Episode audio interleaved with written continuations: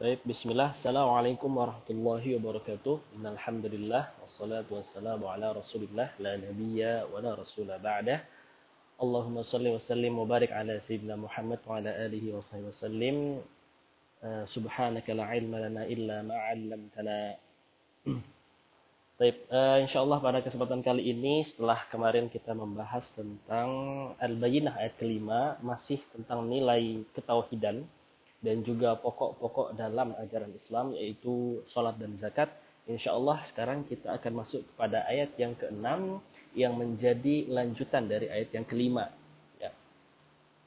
A'udzu billahi minasyaitonir rajim. Innal ladzina kafaru min ahlil kitabi wal musyrikin fi nari jahannam khalidina fiha. Ulaika hum syarrul bariyah. Pada ayat yang keenam ini sangat jelas terbaca atau kita dapat mengambil kesimpulan bahwa akhir dari orang-orang yang kafir, orang-orang yang e, terhalangi dirinya atau menghalangi dirinya sendiri dari nikmat iman dan hidayah yang berasal dari dua golongan yaitu ahlul kitab dan orang musyrik. Kita sudah bahas kemarin ahlul kitab siapa? Yaitu orang Yahudi dan juga orang Nasara. Orang Yahudi menjadi ahli kitab karena masih memegang kitab e, Taurat dari Nabi Musa walaupun banyak sekali perubahan-perubahan di dalamnya bahkan hukum-hukumnya pun e, mereka selewengkan ya. Begitu juga dengan umat Nasara ya, umat Nasrani yang ber yang memiliki rujukan Injil dari Nabi Isa alaihissalam dengan status yang sama. Itulah ahlul kitab yang berikutnya, kelompok yang kedua, orang kafir yang kedua adalah golongan dari orang-orang musyrik. Siapa itu orang-orang musyrik? Kita juga sudah bahas bahwa orang-orang musyrik ini adalah orang-orang yang menyembah selain Allah. Menyembah selain Allah. Yang maksudnya apa? Yang menyembah matahari, menyembah asnam, patung-patung, dan lain sebagainya. Selain menyembah Allah, maka dikategorikan sebagai orang-orang musyrikin. Orang-orang yang berbuat syirik. Nah, bagaimana dengan keadaan mereka? Jadi di ayat yang kelima ini, setelah yang eh, ayat yang keenam ini, setelah kita membaca dengan seksama, maka kita akan temukan bahwa orang-orang kafir yang tergolong dari dua kelompok ini, yaitu ahlul kitab dan juga orang-orang musyrik, akhir hidup mereka nantinya akan berada di neraka jahanam. Neraka jahanam. Tidak cukup sampai di situ saja, dia akan kekal. Mereka ini, orang-orang ini, orang-orang ahli kitab dan orang-orang musyrikin, yang mereka adalah termasuk golongan orang-orang yang kafir, maka akan berada di dalam neraka khalidina fiha, abadi selamanya di sana. Sampai waktu yang tidak kita ketahui, sampai nanti mungkin Allah mengubah keputusannya. Nah, ini adalah sebuah ancaman ya. Sebuah ancaman. Innalladzina kafaru, orang-orang yang kafir Padahal kalau kita melihat sejarah tentang kaum Nasrani dan juga kaum Yahudi, sebenarnya mereka itu juga menyembah Allah, ya, terutama eh, awal-awal ya. Namun seiring berjalannya zaman terjadi pelencengan. Ya, kalau umat Nasara itu dilencengkan dengan dijadikannya Nabi Isa sebagai anak Tuhan, kemudian disembah. Dan kita mengenal hari ini dengan istilah Trinitas.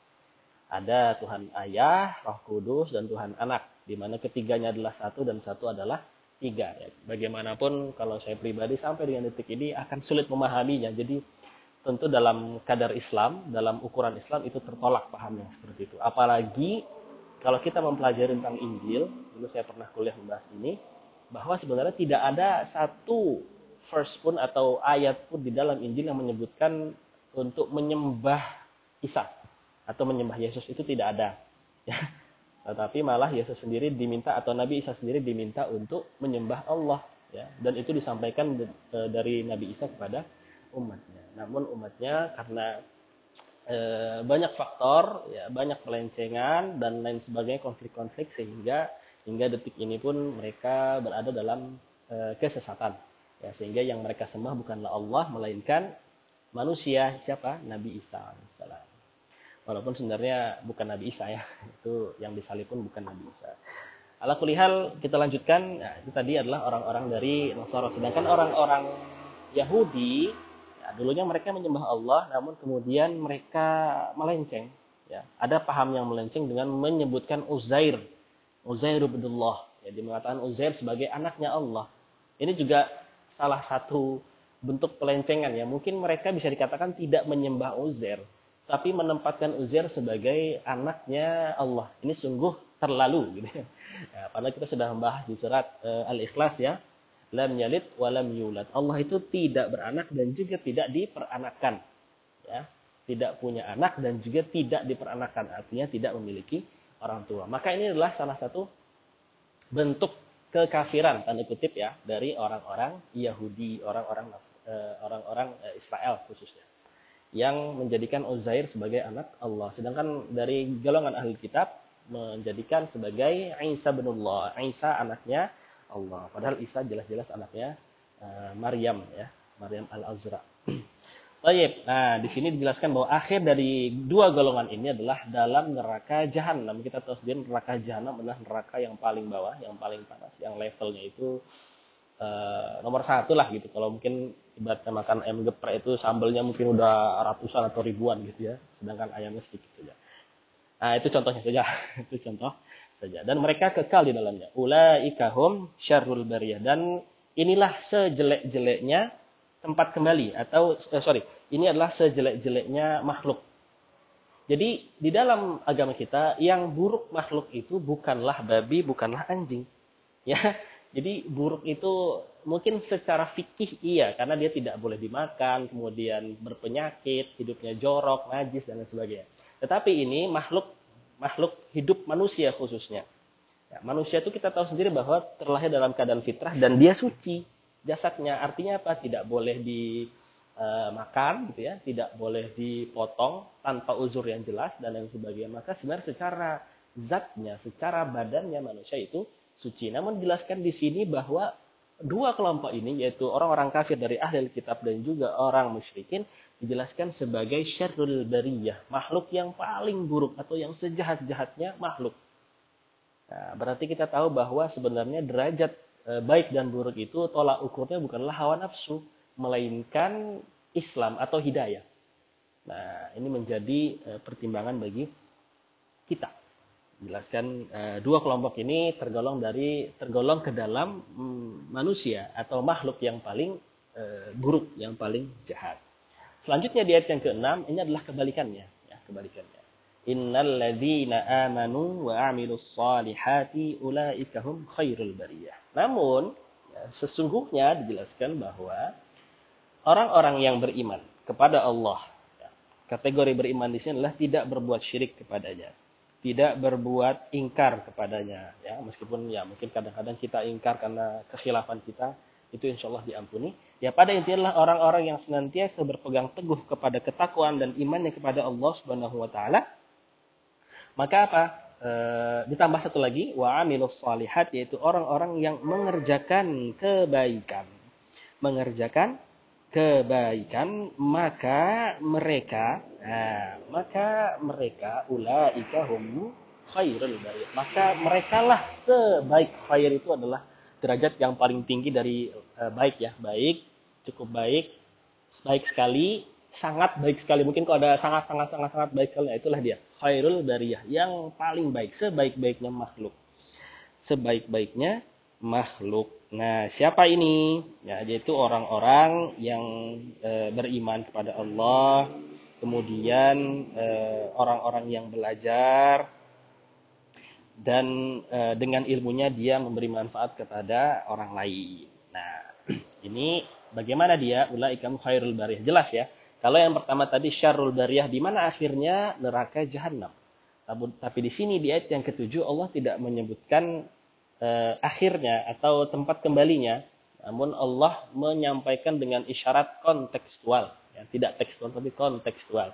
Kalau kebalikannya dari neraka, maka adalah surga. Berarti orang-orang yang beriman kepada Allah dan beramal baik, maka mereka berada di dalam surga ulaikahum khairul bariyah melakukan perbuatan-perbuatan baik dengan e, anggota badannya dengan jiwanya dengan hatinya itu termasuk dalam perbuatan yang baik ini juga menjadi dalil bahwa sebenarnya manusia-manusia yang beriman kepada Allah posisinya posisinya itu lebih baik daripada malaikat. Lebih baik daripada malaikat. Ini dijelaskan uh, oleh Abu Hurairah ya dalam sebuah hadisnya. Uh, dijelaskan bahwa sebenarnya manusia-manusia atau umat muslim yang imannya kuat ini posisinya lebih tinggi daripada malaikat. Kenapa? Meskipun malaikat itu diciptakan senantiasa patuh kepada Allah dan tidak pernah bermaksiat dan melanggar perintah Allah, tapi sesungguhnya manusia lebih tinggi levelnya. Kenapa? Karena dia memiliki akal, memiliki nafsu. Dan dengan dua hal ini justru mengantarkan dia kepada ketakwaan yang purna kepada Allah. Sedangkan para malaikat yang tidak memiliki hawa nafsu hanya manut-manut saja. Hanya melaksanakan apa yang diperintahkan. Ya, itu adalah eh, akhir dari orang atau tempat dari orang-orang yang beriman kepada Allah dan melakukan amal-amal yang baik.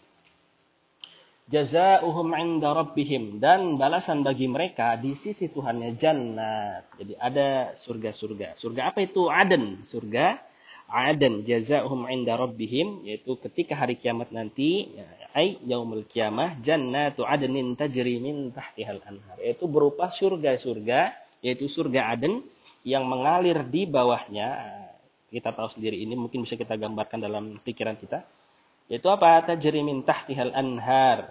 Ada air-air ada sungai-sungai yang mengalir di sekitarnya. Ini kan kalau kita bayangkan mungkin kita pernah melihat video tentang keindahan Swiss ya. Pegunungan Swiss itu kan ada airnya ada gunung itu mungkin dalam gambaran kita ya seperti itu. Tapi pada faktanya insya Allah lebih indah lagi daripada itu. Surga lebih indah dari pemandangan yang seperti itu Selanjutnya apa? Khalidina fiha abada. Dan mereka itu, orang-orang yang beriman, orang-orang yang beramal soleh, yang murni imannya, akan khalidina fiha, akan abadi di dalam surga tersebut.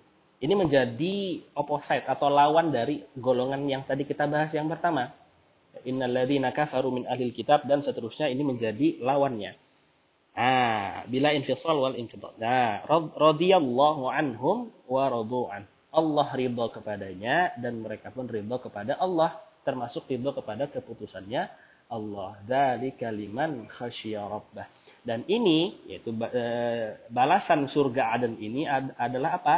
Liman khasya rabbah. Dihadiahkan kepada orang-orang yang takut kepada Tuhan takut kepada Allah Subhanahu wa taala. Ini adalah jaza atau e, balasan. Hasilun liman khasyallaha wa ittaqahu haqqa tuqatih. Jadi inilah balasan bagi orang-orang yang beriman, yang takut kepada Allah dan juga bertakwa kepadanya dengan takwa yang sebenar-benarnya. Wa abadahu ka'annahu yarahu. Ya, begitu juga dengan orang yang beribadah kepada Allah seakan-akan dia sedang melihat Allah dan lain sebagainya.